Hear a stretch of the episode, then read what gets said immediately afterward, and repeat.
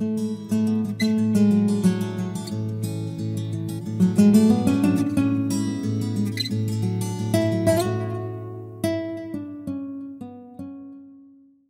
título del día de hoy de este capítulo o de esta parte de la doctrina de la Trinidad es unidad y pluralidad.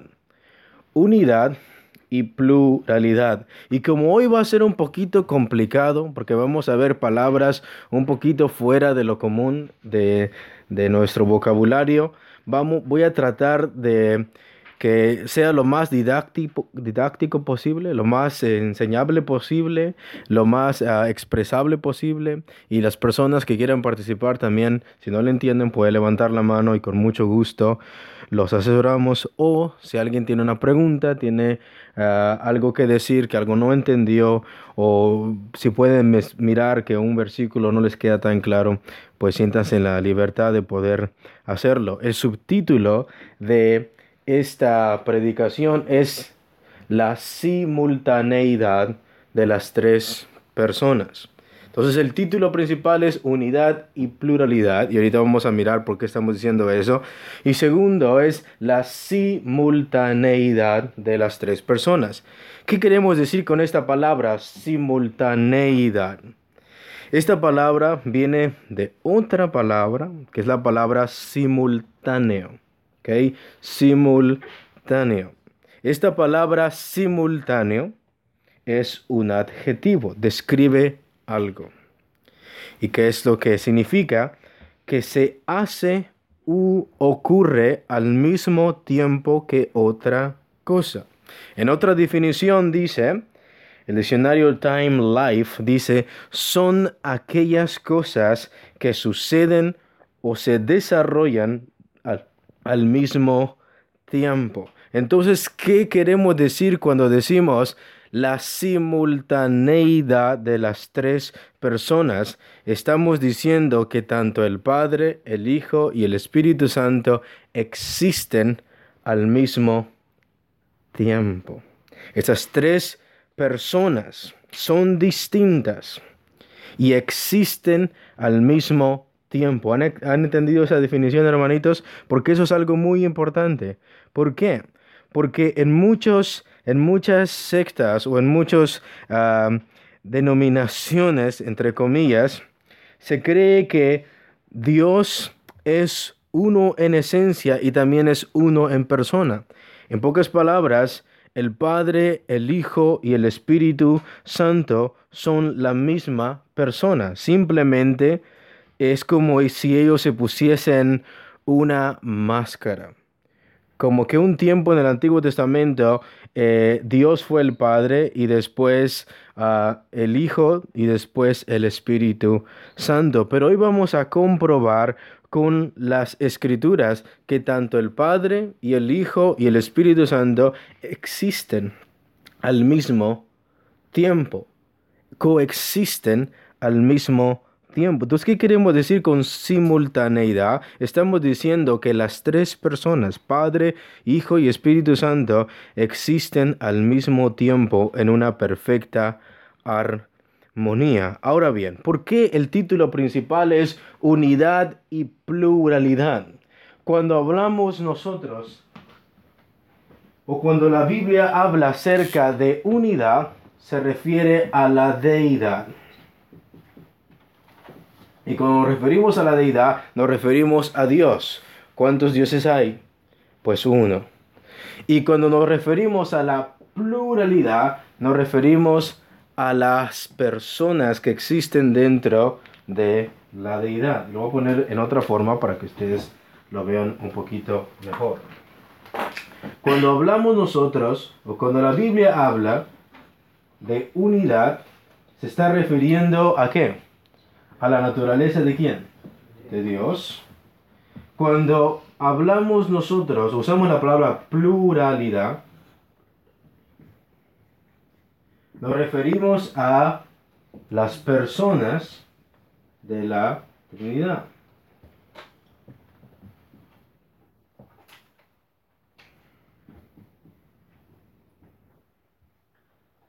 Entonces tenemos unidad en la deidad porque existe un solo Dios, pero tenemos una diversidad o tenemos una pluralidad de personas, Padre, Hijo y Espíritu Santo. ¿Lo entienden? Y es algo interesante que en la gramática inglesa y la gramática española solamente también existen tres personas gramaticales. Yo, tú y él. Y estos tres se pueden conjugar en un nosotros. Existe aún en el lenguaje una singularidad, una unidad, nosotros, y a la misma vez existe dentro de esa palabra nosotros, una sola palabra, existe una pluralidad. Y vamos a mirar más o menos eso, que a pesar de que Dios es uno en su esencia, lo hemos visto en los estudios pasados, a pesar de eso, Dios es una pluralidad de qué? De personas. Muy bien. Vamos a mirar el primer pasaje que nos revela esta verdad. Abre tu Biblia en Mateo capítulo 3, versículo 15 al 17. Entonces, cuando nosotros decimos o cuando utilizamos la palabra simultaneidad, estamos diciendo que tanto el Padre, el Hijo y el Espíritu Santo existen al mismo tiempo. Cuando nosotros nos referimos a unidad o cuando la Biblia habla de unidad, se refiere a que existe un solo Dios y cuando habla de pluralidad, yo, tú, él, nosotros, se refiere a las personas, Padre, Hijo y Espíritu Santo. En Mateo capítulo 3, versículo 15 al 17. Voy a darles un pequeño contexto de este pasaje para que ustedes lo entiendan. Dios si ustedes ven en los cuatro evangelios, Él envía a un mensajero antes de Cristo. Este mensajero es Juan el Bautista. ¿Cuál es la mención de Juan el Bautista? El preparar el camino para quién? Para el Señor. Y Juan da testimonio de Cristo, diciendo, he aquí el Cordero de Dios que quita el pecado del mundo. ¿Lo entienden aquí? Ok. Ahora, ¿qué relevante tiene esto?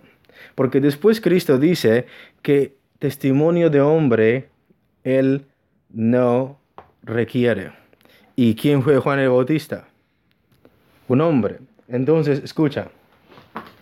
Si un hombre dice a otro hombre, este es el ungido de Dios, ¿cómo puedes creer en la palabra de un hombre hacia otro hombre? Yo puedo decir del hermano, él es el profeta, pero eso no lo hace que profeta porque es un hombre dando testimonio de otro hombre.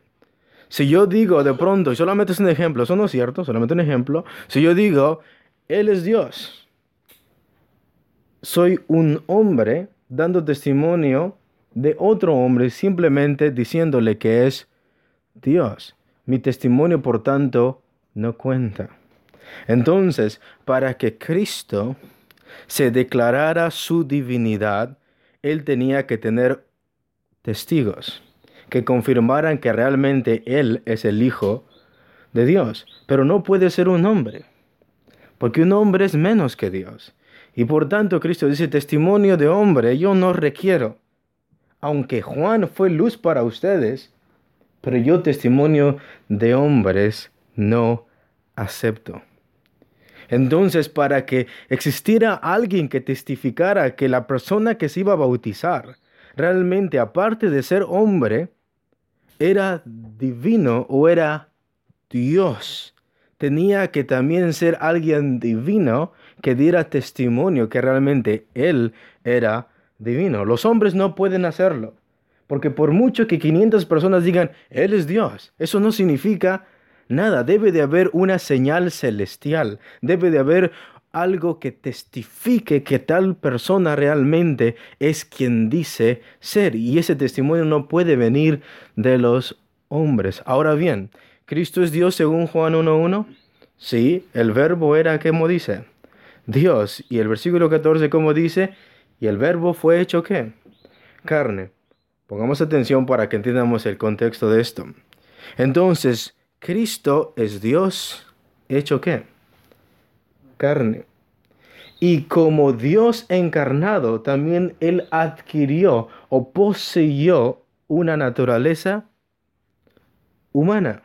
Entonces luego Cristo era, era Dios y a la misma vez él, él era qué? Él era hombre. Escucha. Y como hombre, él era 100% humano en todo el sentido de la palabra. Sí, porque él comió, él durmió, él se cansó, él lloró, él, él experimentó las flaquezas eh, de la carne. Filipenses capítulo 2 lo dice muy claro. Entonces vemos que tenemos a un ser divino, el verbo de Dios, que se encarna y toma una forma humana. Y por tanto, Cristo es Dios y Cristo es hombre. Dios hecho hombre. ¿Lo entienden aquí? Ahora bien, vas a entender entonces lo que va a pasar en el bautismo de Cristo. Juan el Bautista, ¿quién lo envió a bautizar? Dios el Padre, ¿verdad? ¿Y de qué se trataba su bautismo? Yo bautizo con agua, ¿para qué? Para arrepentimiento. Luego Cristo debería de arrepentirse? No, porque Él es perfecto. El texto bíblico lo dice muy claro, que Él nunca pecó. Entonces, ¿por qué se bautiza Cristo. Y hemos dicho que aquí en este versículo, el versículo 15, nos dice por qué Cristo se bautizó. Y mira lo que dice el versículo 15 de Mateo capítulo 3. Dice, pero Jesús le respondió. ¿Quién puede leer versículo 4, por favor? Versículo 14, perdón. ¿Quién puede leer? ¿Quién? Dice, más Juan se le oponía diciendo... Puede leer versículo 13, perdón. Entonces Jesús vino de Galilea a Juan al Jordán para ser bautizado por él. Mas Juan se le oponía diciendo, yo necesito ser bautizado por ti, y tú vienes a mí. ¿Puede seguir, por favor? Pero Jesús le respondió, deja ahora, porque así conviene que cumplamos toda justicia. ¿Escucharon? Deja ahora, porque así conviene que cumplamos toda justicia. Y era algo que Dios había mandado a Juan el Bautista a que bautizara a los hombres para que se arrepintieran, sí o no. A pesar de que Cristo no debería de arrepentirse de nada, sin embargo, él también era qué? Hombre. Y como hombre, él debía de qué? De bautizarse. No porque tenía que arrepentirse, pero porque él también es hombre y los hombres se deben de qué?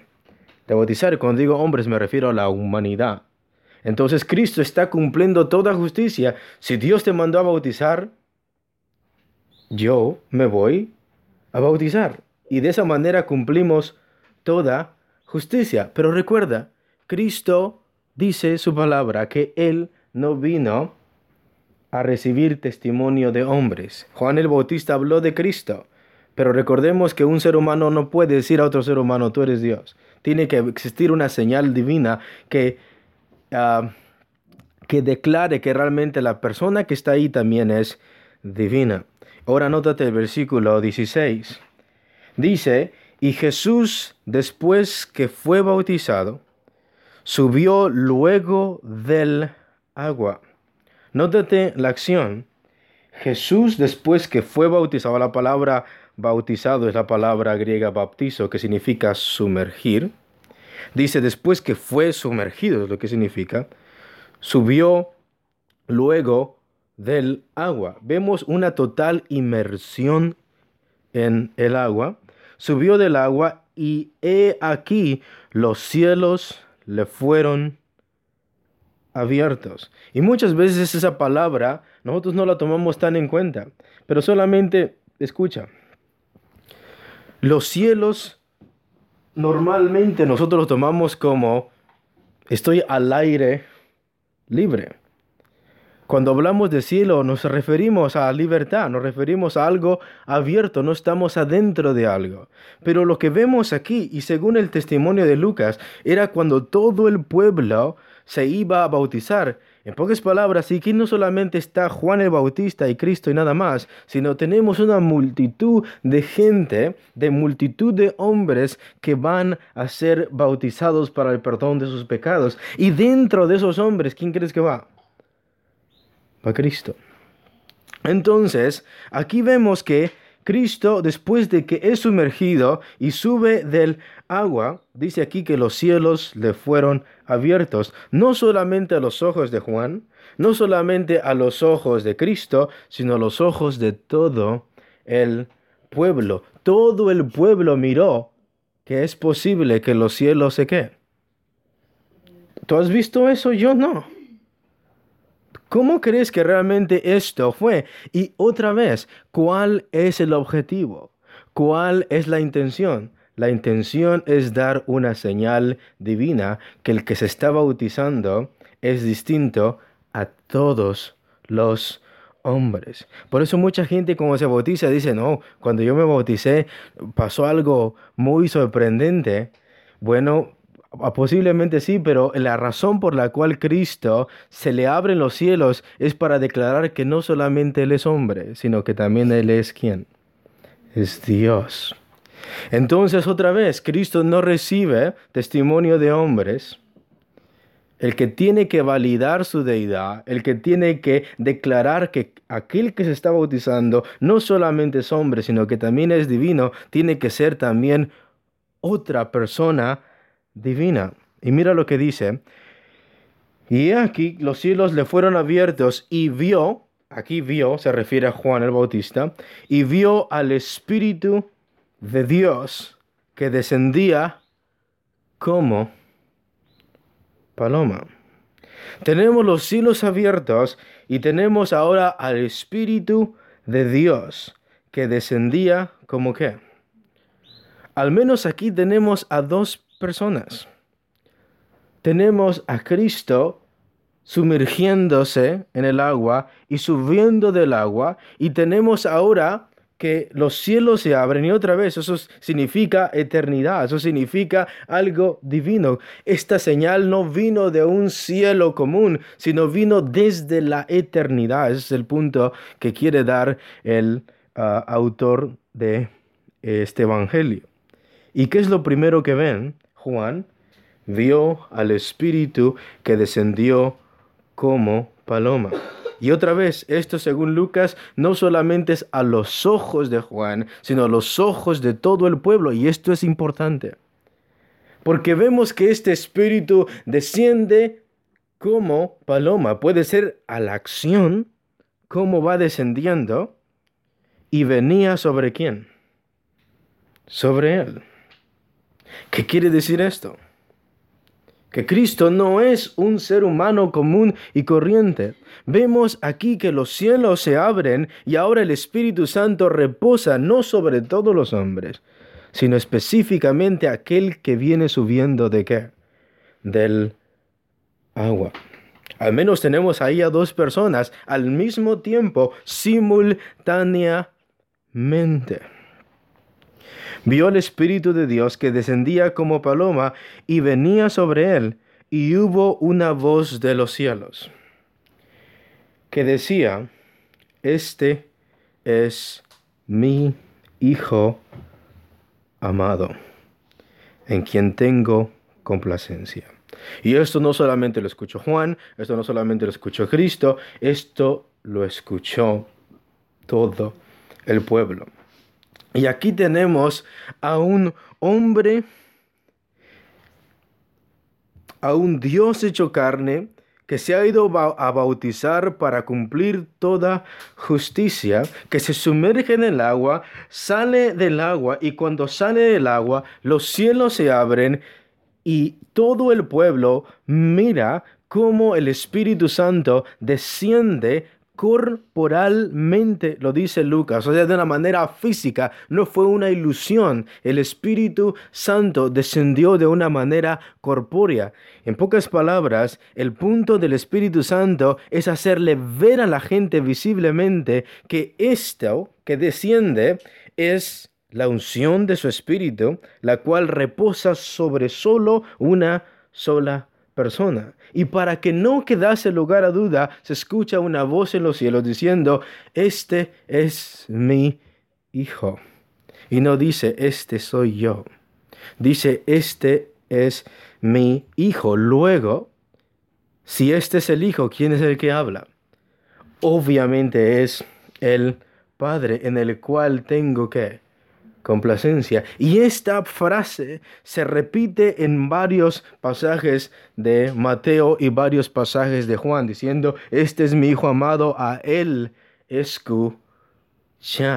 Entonces vemos que aquí Cristo no recibe testimonio de los hombres, no recibe testimonio de Juan, recibe un testimonio de otros dos testigos.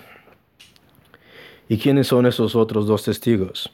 Es el Espíritu Santo confirmando que Él es el Mesías, que Él es el ungido, y quién es la otra persona que testifica acerca de la divinidad de Cristo. Es el Padre diciendo, este es mi qué, mi Hijo amado. Tenemos aquí la, el testimonio de la deidad toda tenemos al Padre, tenemos al Hijo y tenemos al Espíritu Santo. No que el Padre está en el Antiguo Testamento y no que el Hijo en el Nuevo Testamento y luego el Espíritu Santo en el libro de Hechos, sino que tenemos a las tres personas coexistiendo al mismo tiempo. Y si dices, y si alguien dice no, simplemente es una manifestación de Dios, has totalmente malinterpretado lo que significa todo este pasaje, porque el punto es que el Padre, el Hijo y el Espíritu Santo están dando testimonio acerca de que aquel que está siendo bautizado no es solamente una persona común, sino que es también Dios hecho carne. El negar la Trinidad aquí es negar el testimonio que Dios da acerca de su Hijo, porque según la ley, para que un testimonio fuera válido, al menos tenía que venir por boca de dos o tres qué? Testigos. Y aquí tenemos al menos dos testigos que no son humanos, sino que son también qué? Divinos. Este es mi Hijo. Y tenemos al Espíritu Santo. ¿Lo han entendido? Entonces por eso decimos la simultaneidad de las tres personas, porque vemos que aquí están claramente tres personas. Pero estas tres personas, a pesar de que existe esta pluralidad, Padre, Hijo y Espíritu Santo, sin embargo existe una unidad, porque ellos son qué?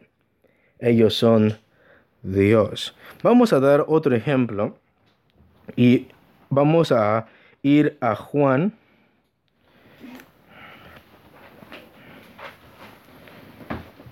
capítulo 1 y versículo 14. Juan capítulo 1 y versículo 14.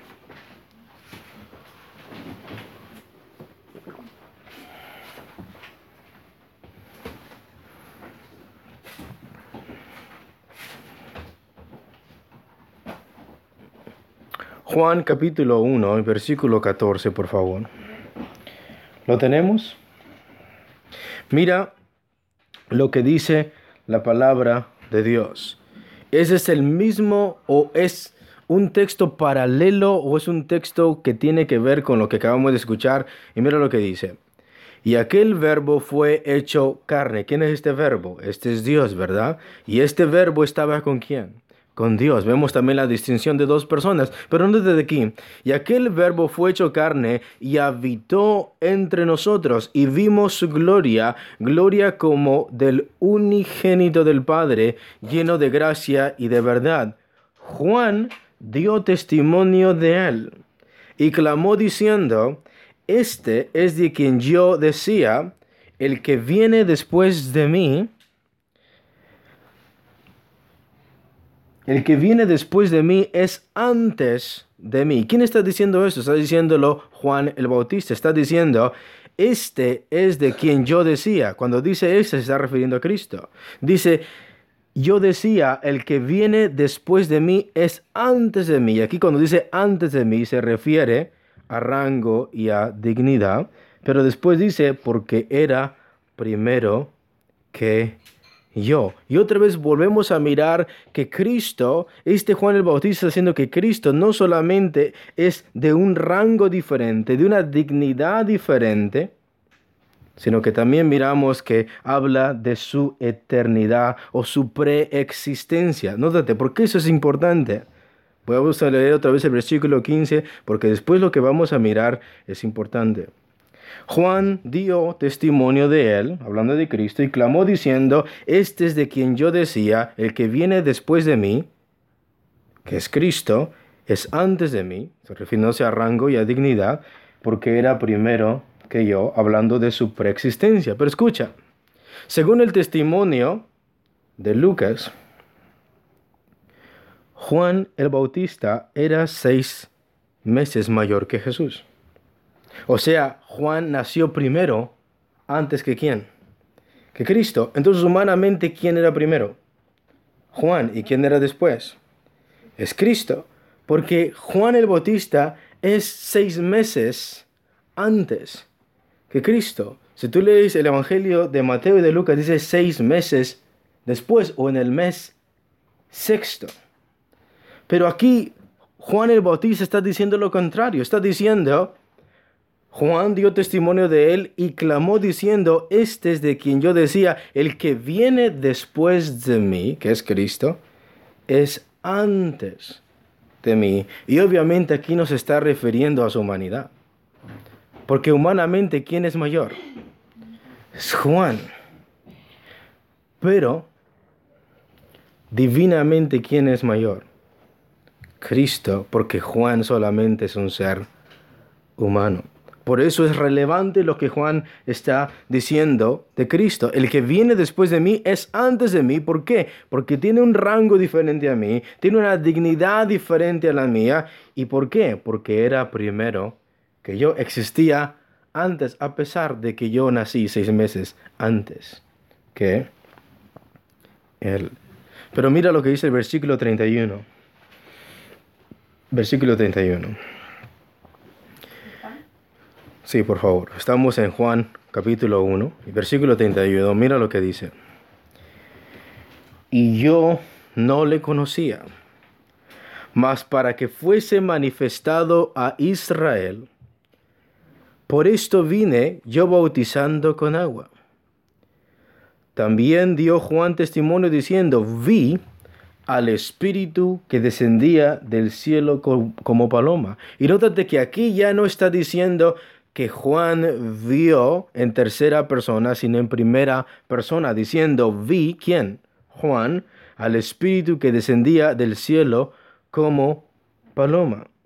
Y permaneció sobre él. ¿Quién es él? Es Cristo. Al menos tenemos la distinción de dos personas. Miramos que Juan dice, vi al Espíritu que descendía del cielo como paloma y permaneció sobre él, que es Cristo. Y yo no le conocía, pero el que me envió a bautizar con agua. ¿Quién es aquel que fue que le envió a bautizar con agua? Y este es el Padre.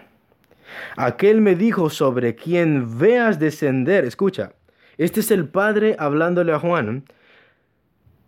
Dice, pero el que me envió a bautizar con agua, aquel me dijo, aquel es el Padre, sobre quien veas descender, sobre quien veas a quien vio Juan el Bautista, que el Espíritu Santo descendió sobre él, sobre Cristo. Entonces, este que está hablando, lea Juan, sobre quien veas, no es la misma persona. Dice, pero aquel que me envió a bautizar con agua, aquel me dijo sobre quien veas descender el Espíritu y que permanece sobre él, ese es el que bautiza con el Espíritu Santo. Nótate porque ese no es el testimonio ni siquiera ya ni de Juan del apóstol, ni de Juan el Bautista, sino de Dios mismo. Juan el apóstol está citando las palabras de Juan el Bautista en primera persona, como primer testigo, diciendo en el versículo 33, y yo no le conocía, pero el que me envió a bautizar, este es el Padre, aquel me dijo, escucha, estas palabras que van a seguir ya no son de Juan el Bautista, ya no son de Juan el apóstol, son las mismas palabras del Padre. Sobre quien veas descender el Espíritu, tenemos una persona ahí que permanece sobre él es otra persona y este es Cristo. Ese es el que bautiza con el Espíritu Santo. Versículo 34.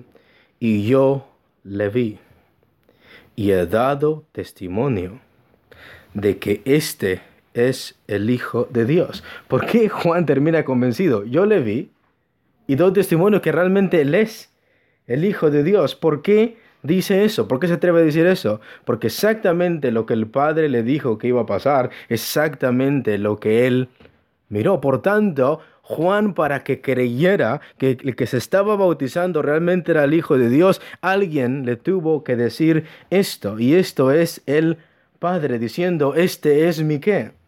Mi Hijo. ¿Y cuál es el segundo testimonio?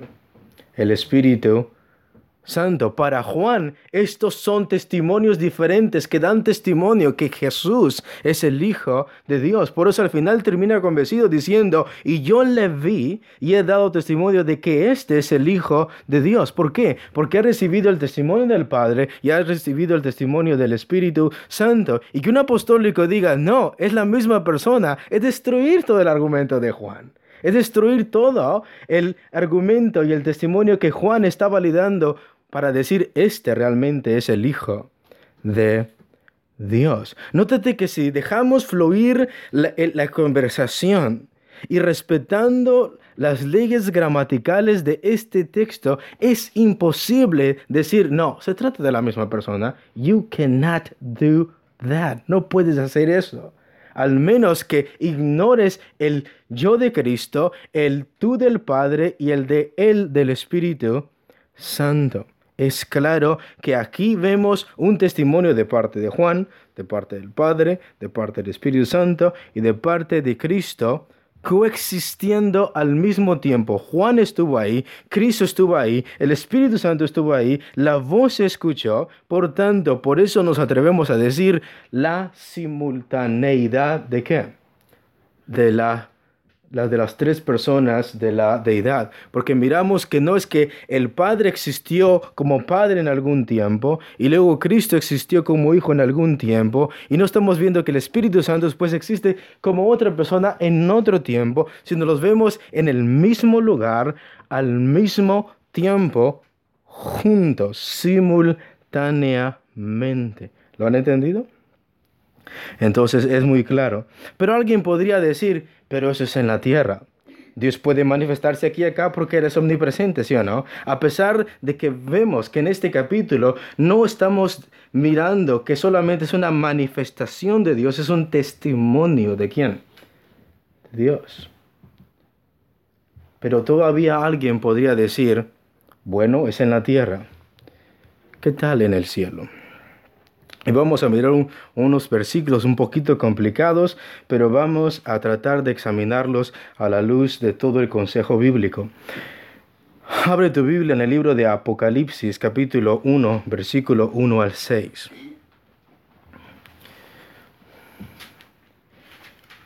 Apocalipsis capítulo 1, versículo 1 al 6.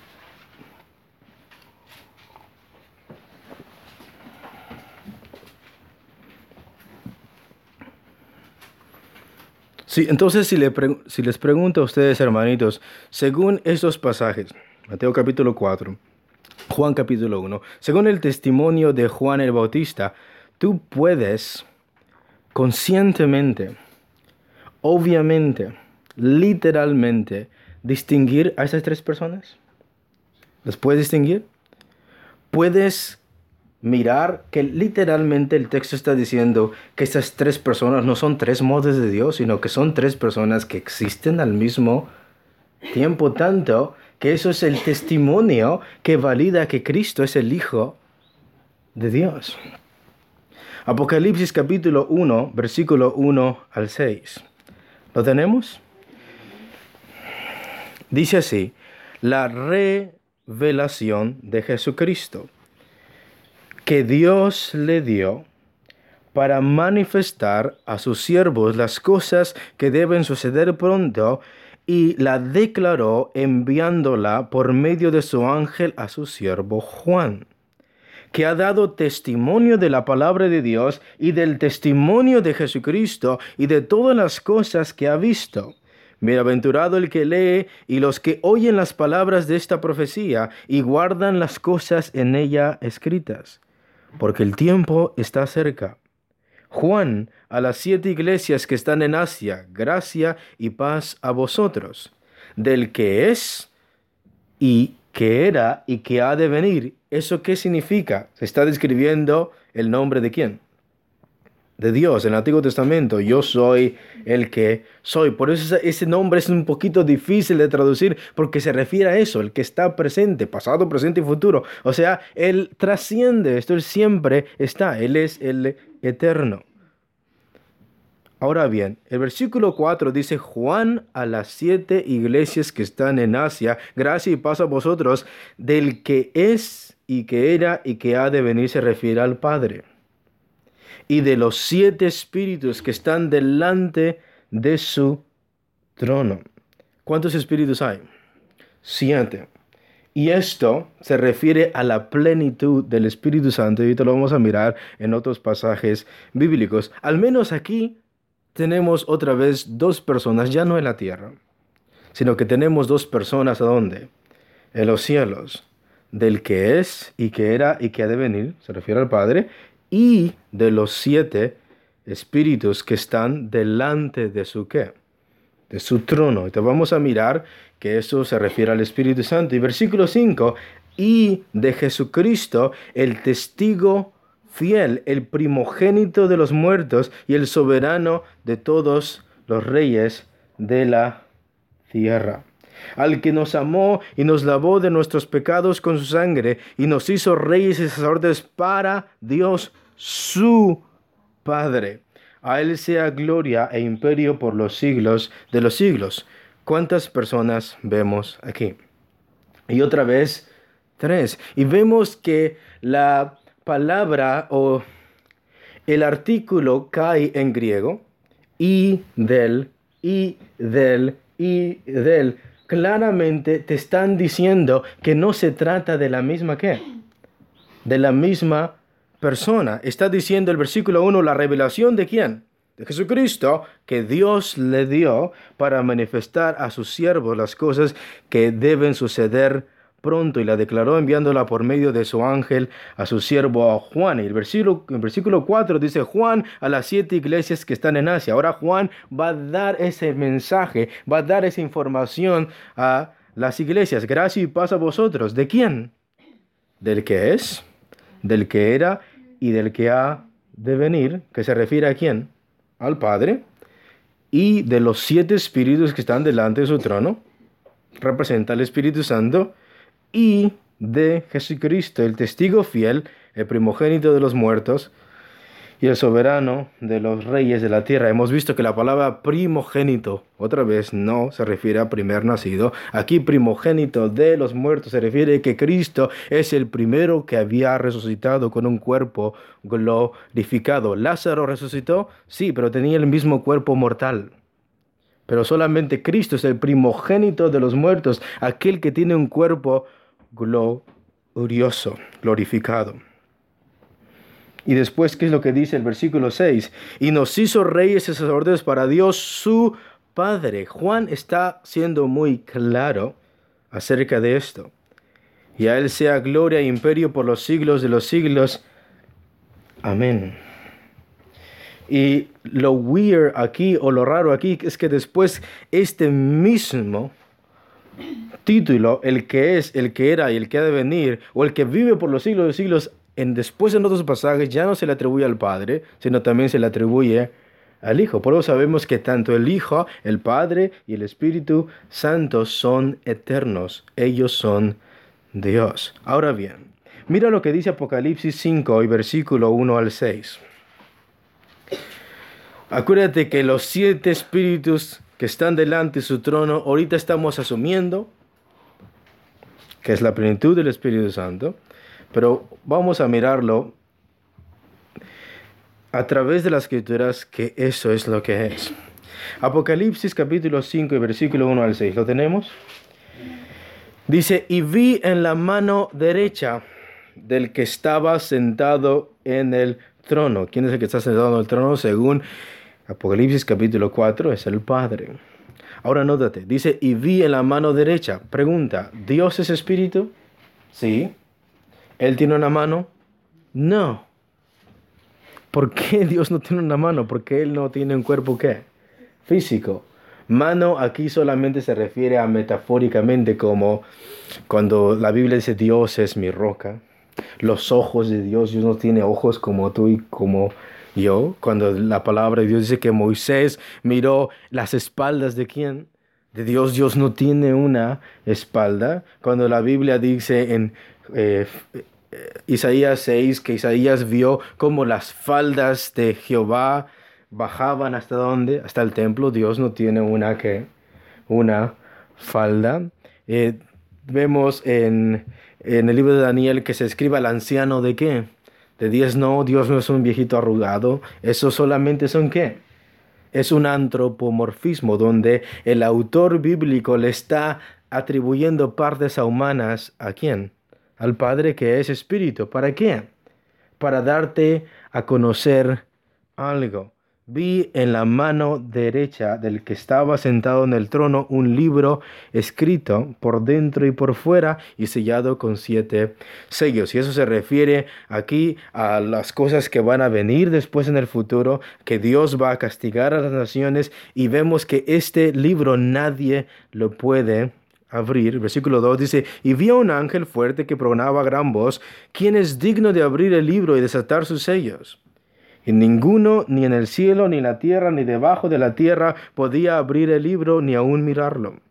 Y lloraba yo mucho porque no se había hallado a ninguno digno de abrir el libro, ni de leerlo, ni de mirarlo. Y uno de los ancianos me dijo, no llores, he aquí que el león de la tribu de Judá, la raíz de David, ha vencido para abrir el libro y desatar sus siete sellos. Y miré y vi que en medio del trono, y de los cuatro seres vivientes, y en medio de los ancianos estaba en pie un cordero como inmolado. ¿Qué es lo que aparece aquí? La figura de un cordero como inmolado, y obviamente sabemos quién es él. ¿Y este es quién?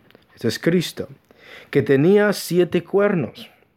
Y aquí siempre en el Antiguo Testamento, y no tengo tiempo para explicar esto, siete cuernos o cuernos en el Antiguo Testamento significaban poder. Por eso vemos que este Samuel unge a David con un qué? Con un cuerno lleno de qué? De aceite. Tenemos el altar del incienso que tiene cuernos en cada lado, ¿verdad? Entonces siempre se refiere a poder. Entonces siete se refiere al número perfecto, número completo. Entonces cuando dice, y en medio de los ancianos estaba un pie, en pie un cordero como inmolado, que tenía siete cuernos, ¿qué se refiere? Tenía todo el poder. Cristo tiene todo el poder. Mateo 28, 19 le dice muy claro. Pero después dice, y siete ojos, los cuales son los siete espíritus de quién? De Dios. Otra vez vuelve a aparecer la misma frase, siete espíritus de Dios enviados por toda la tierra. Conclusión, ¿qué es lo que entendemos de esto hablando de las personas de la deidad? En el versículo 1 vemos a uno que está sentado, a uno que está en el trono y este en su mano derecha, obviamente sabemos que no tiene la mano derecha el Padre, pero al menos miramos que es una persona distinta al Cordero que está en pie, inmolado, que este es quién? Este es Cristo, pero Cristo dice que estaba en pie un cordero como inmolado que tenía siete cuernos y siete ojos, los cuales son los siete espíritus de Dios enviados por toda la tierra. Tenemos otra vez la presencia del Espíritu Santo. ¿A cuántas personas tenemos aquí? A tres otra vez. ¿A dónde? ¿En la tierra? No, es aquí a dónde? En el cielo. Ahora bien, vamos a un libro que lees mucho, Zacarías capítulo 4 versículos 6 al 10.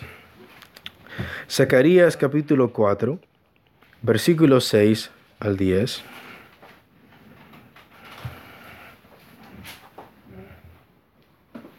Zacarías capítulo 4, versículo 6. Mira lo que dice. Entonces respondió y me habló diciendo, esta es palabra de Jehová a Zorobabel. ¿Quién es Zorobabel? Zorobabel es una de las personas primeras que retornan después del cautiverio que los israelitas tuvieron por Babilonia. Entonces es, Zorobabel es uno de los primeros que regresa otra vez a, a la ciudad eh, santa. Esta es la palabra de Jehová a Zorobabel que dice, no con ejército ni con fuerza, sino con mi espíritu, ha dicho Jehová de los ejércitos. Este Zorobabel ha regresado otra vez a su patria, ha regresado otra vez a Israel y ahora qué es lo que van a hacer? Van a volver a construir el templo, van a volver a edificar sus, sus murallas, ahora van a volver a reedificar lo que se había destruido. Y mira lo que dice el texto, no con ejército ni con fuerzas, sino con mi qué? Con mi espíritu ha dicho Jehová de los ejércitos. Quédate con esa frase, sino con mi espíritu. ¿Quién eres tú, oh gran monte? Delante de Zorobabel será reducido a llanura él sacará la primera piedra con aclamaciones de gracia, gracia a ella.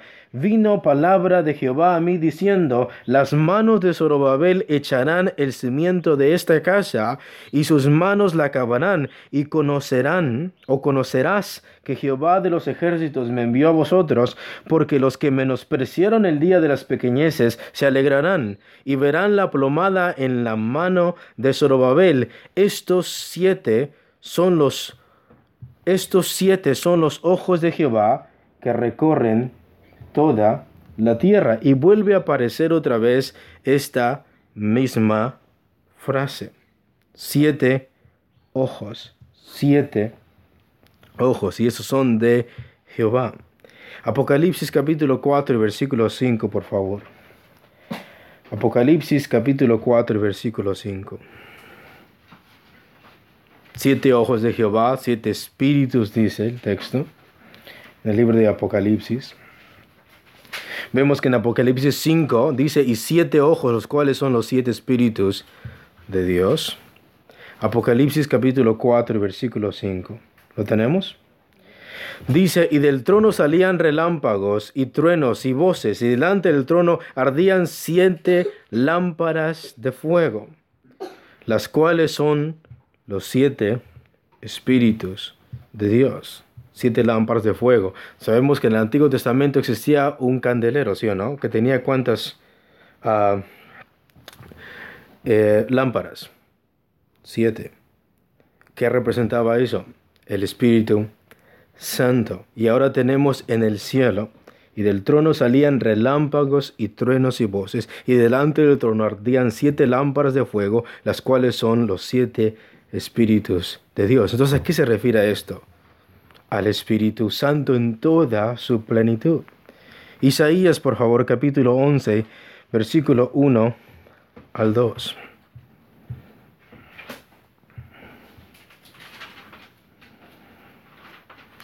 Isaías capítulo 11, versículo 1 al 2.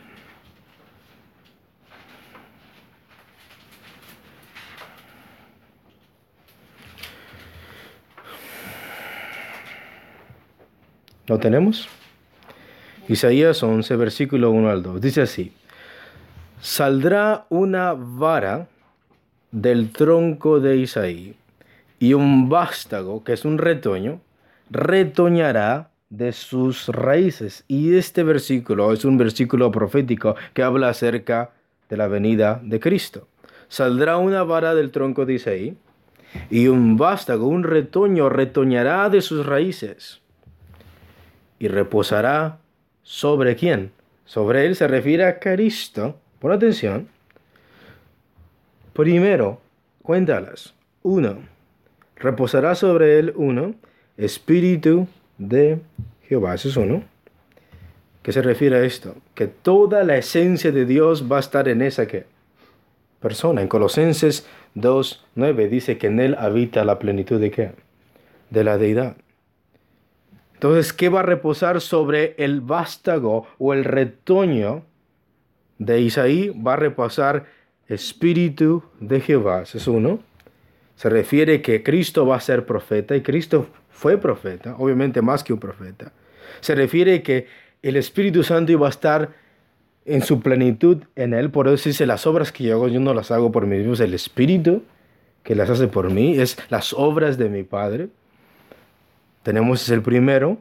Segundo, espíritu de sabiduría. No necesito explicar eso. Tercero, de inteligencia. Cuarto, espíritu de consejo. Quinto, espíritu de poder. Sexto, espíritu de conocimiento. Y séptimo, de temor de qué. ¿Cuántas lámparas tiene el candelero? Siete. ¿Cuántos ojos tiene este cordero? Siete. ¿Cuántos espíritus tiene Dios? Siete. ¿A qué se refiere? A la plenitud del Espíritu Santo. Es lo único que significa. Cristo tiene todo el poder y toda la plenitud del Espíritu de quién? De Dios.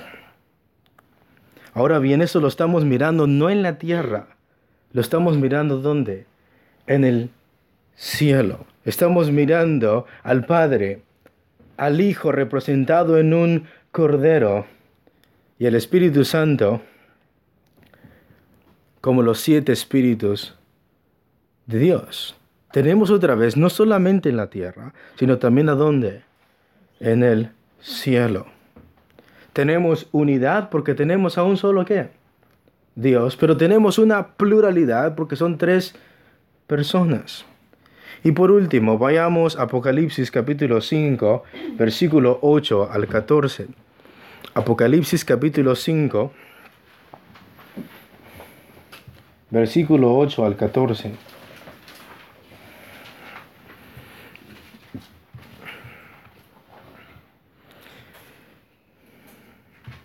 Vamos a mirar qué es lo que pasa cuando el Cordero toma el libro de la mano derecha del que está sentado. Dice el versículo 8, ¿lo tenemos?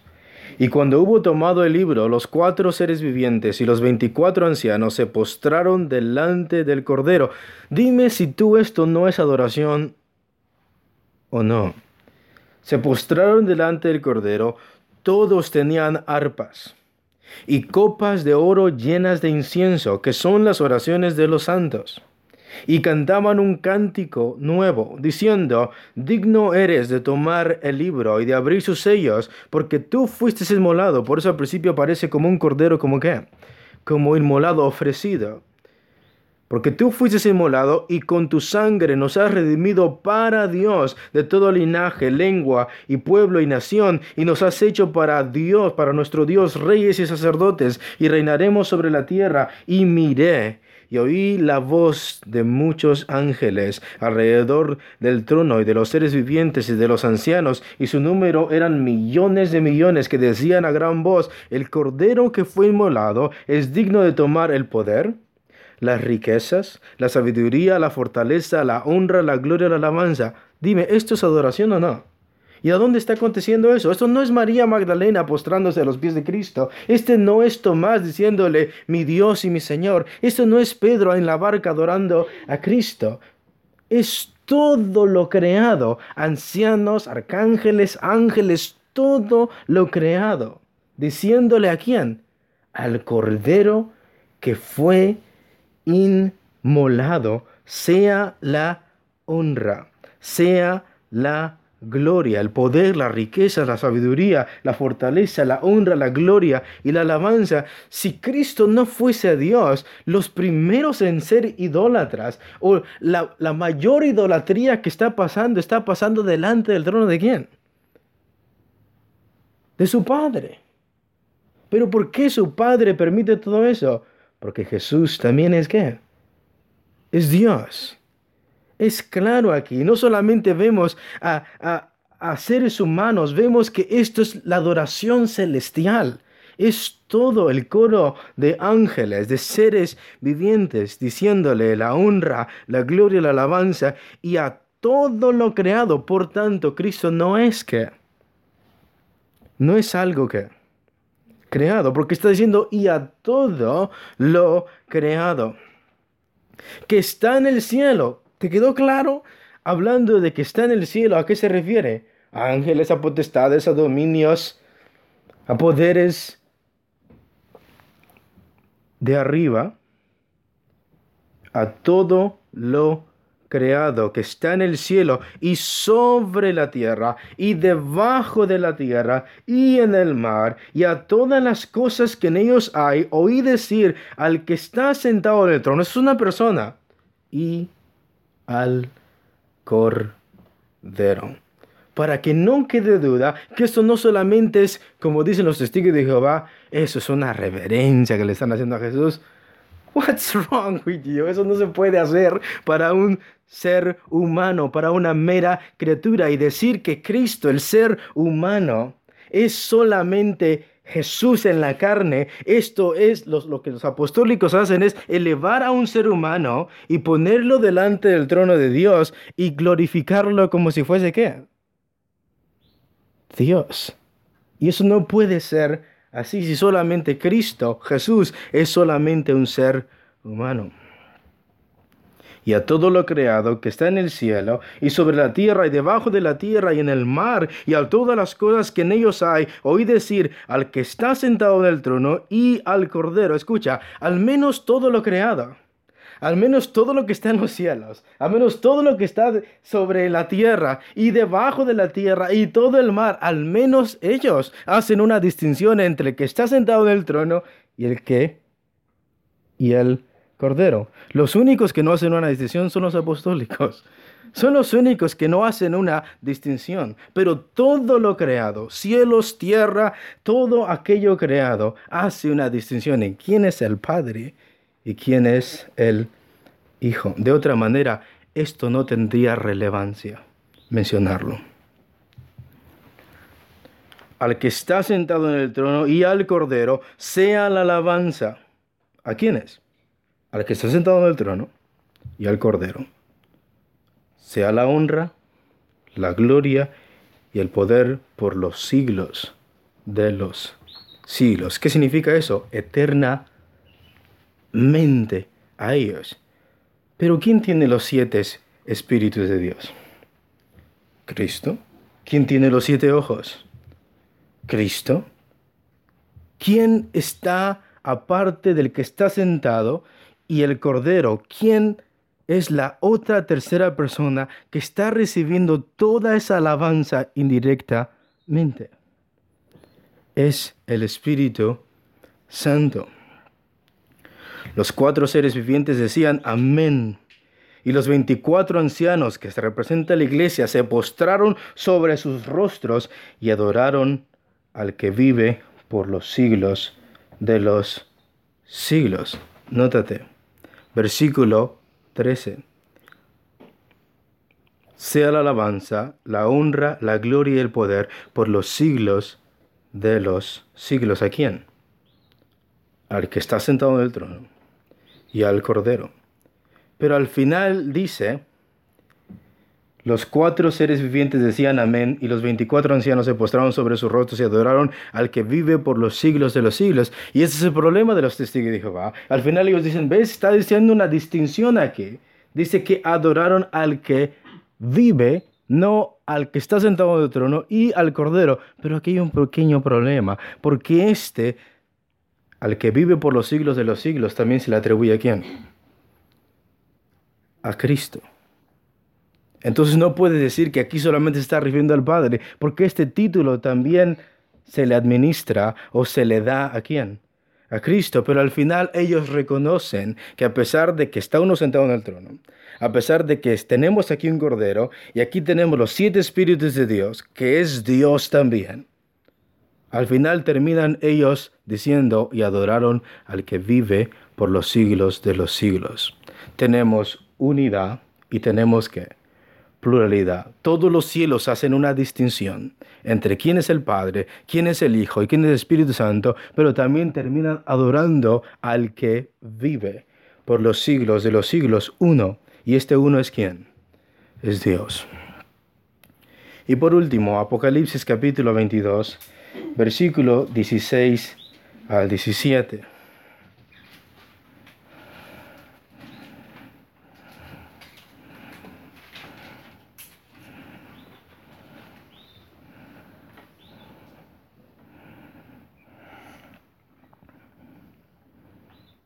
¿Lo tenemos? Mira lo que dice Apocalipsis capítulo 22 y versículo 16. Dice, yo Jesús, este yo de Jesús. Dice, yo Jesús he enviado mi ángel para daros testimonio de estas cosas en las iglesias. Yo soy la raíz y el linaje de David, la estrella resplandeciente de la mañana, y el espíritu y la esposa dicen, ven. Luego aquí el yo de Jesús no es el él del espíritu que santo. Es el espíritu y la esposa que le dicen, ven a quién. A Cristo. Por lo tanto, Cristo y el Espíritu Santo no son la misma que persona, a pesar de que en el capítulo 4 en el capítulo 5, hemos visto que Cristo es el que posee los siete espíritus de Dios, que Cristo tiene los siete ojos que representan al Espíritu Santo, pero vemos que este Espíritu Santo no solamente es una fuerza, es una persona que también unánimemente con la iglesia dice, ven a quién? A Cristo. Y el espíritu y la esposa dicen, ven, y el que oye y diga, ven. El que oye es una persona. ¿Y el espíritu? Y el que, el que oye diga, ven, y el que tiene sed, venga, y el que quiera, tome del agua de la vida gratuitamente. ¿Podemos ver la distinción de tres personas en el cielo? Sí. ¿Y en la tierra? También. Entonces vemos que la persona del Padre, del Hijo y del Espíritu Santo no es la misma. Existe una distinción. Sin embargo, existe solamente un solo Dios. Entonces, ¿cuál es el concepto? ¿Qué es lo que queremos decir con la simultaneidad de las tres personas? Que el Padre, el Hijo y el Espíritu Santo existen al mismo tiempo. Son personas que puedes distinguir, son personas que existen a la misma vez y lo hemos podido comprobar con el texto. Entonces, en resumidas palabras, el concepto es este.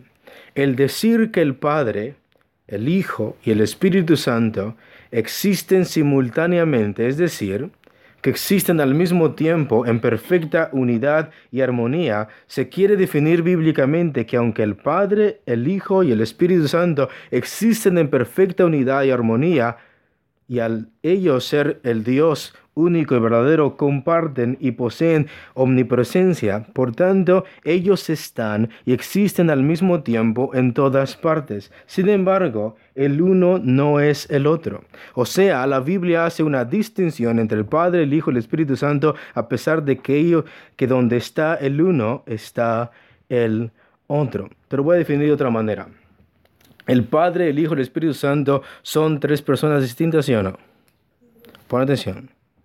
¿Ellos son Dios? ¿Dios es omnipresente? Entonces, ¿dónde está el Padre?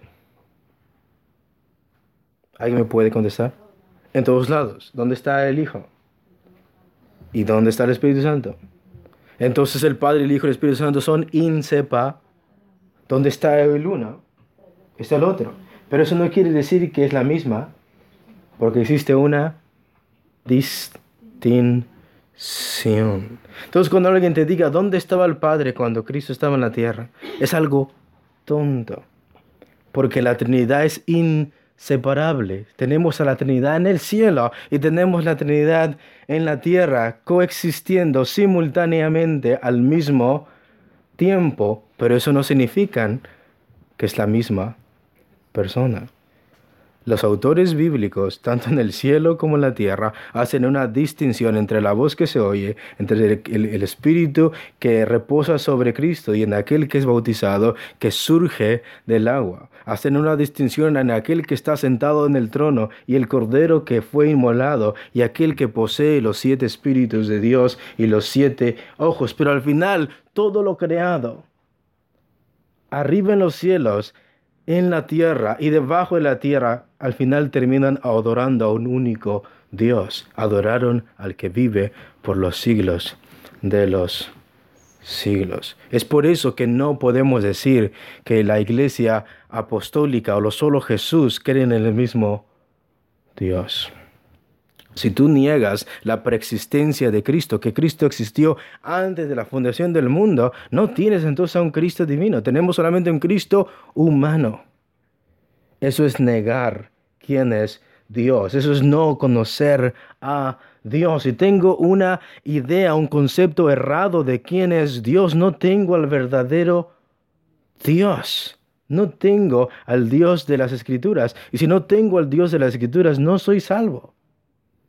El Padre es aquel que nos predestina, es el Hijo aquel que nos salva y es el Espíritu Santo que habita en nosotros.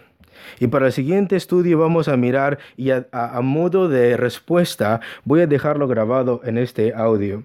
Muchas veces los apostólicos o solo Jesús se, se confunden en esto. El texto bíblico dice, el que ha visto a mí ha visto a qué. Entonces ellos ¿ves? Cristo es el que. Porque el texto bíblico dice, tanto tiempo he estado con ustedes, Felipe, y no me conoces. Si citas solamente ese versículo, claro que sí, puedes concluir eso. Pero si respetas todo el versículo, te vas a dar cuenta que Cristo no está diciendo así. En Juan 1.1, Dios o el, apóstol Juan ha hecho una distinción entre el verbo y el que estaba con quién? Con Dios. Y vemos que tanto el verbo es Dios y tanto el Padre es qué? Es Dios. El versículo 18 dice que a Dios nadie lo vio jamás, sino el unigénito Dios le ha dado qué? A conocer. Y vemos que es el verbo el que se qué? El que se encarna. ¿Para qué? Para revelarnos a quién? Al Padre, según Juan 1.18. Dice que Él le ha dado a qué? Entonces ver a Cristo, ver al verbo encarnado es como mirar a quién? Al Padre. Por eso Cristo dice, el que me ha visto a mí, ha visto al Padre. Pero después los apostólicos dicen, pero dice el Padre que mora en mí. Entonces Cristo es la carne y el Padre es el que habita dentro de Cristo. Bueno, el apóstol Pablo dice, ya no vivo yo, mas Cristo vive en mí. ¿Tú eres Cristo? No. O cuando el Espíritu Santo dice que somos el templo del qué? Del Espíritu Santo. ¿Eso significa que tú eres el Espíritu Santo? Solamente significa que el Espíritu Santo vive dentro de ti. Eso no significa que tú eres el Espíritu Santo. Si lo ves, vamos a levantarnos, hermanos. Vamos.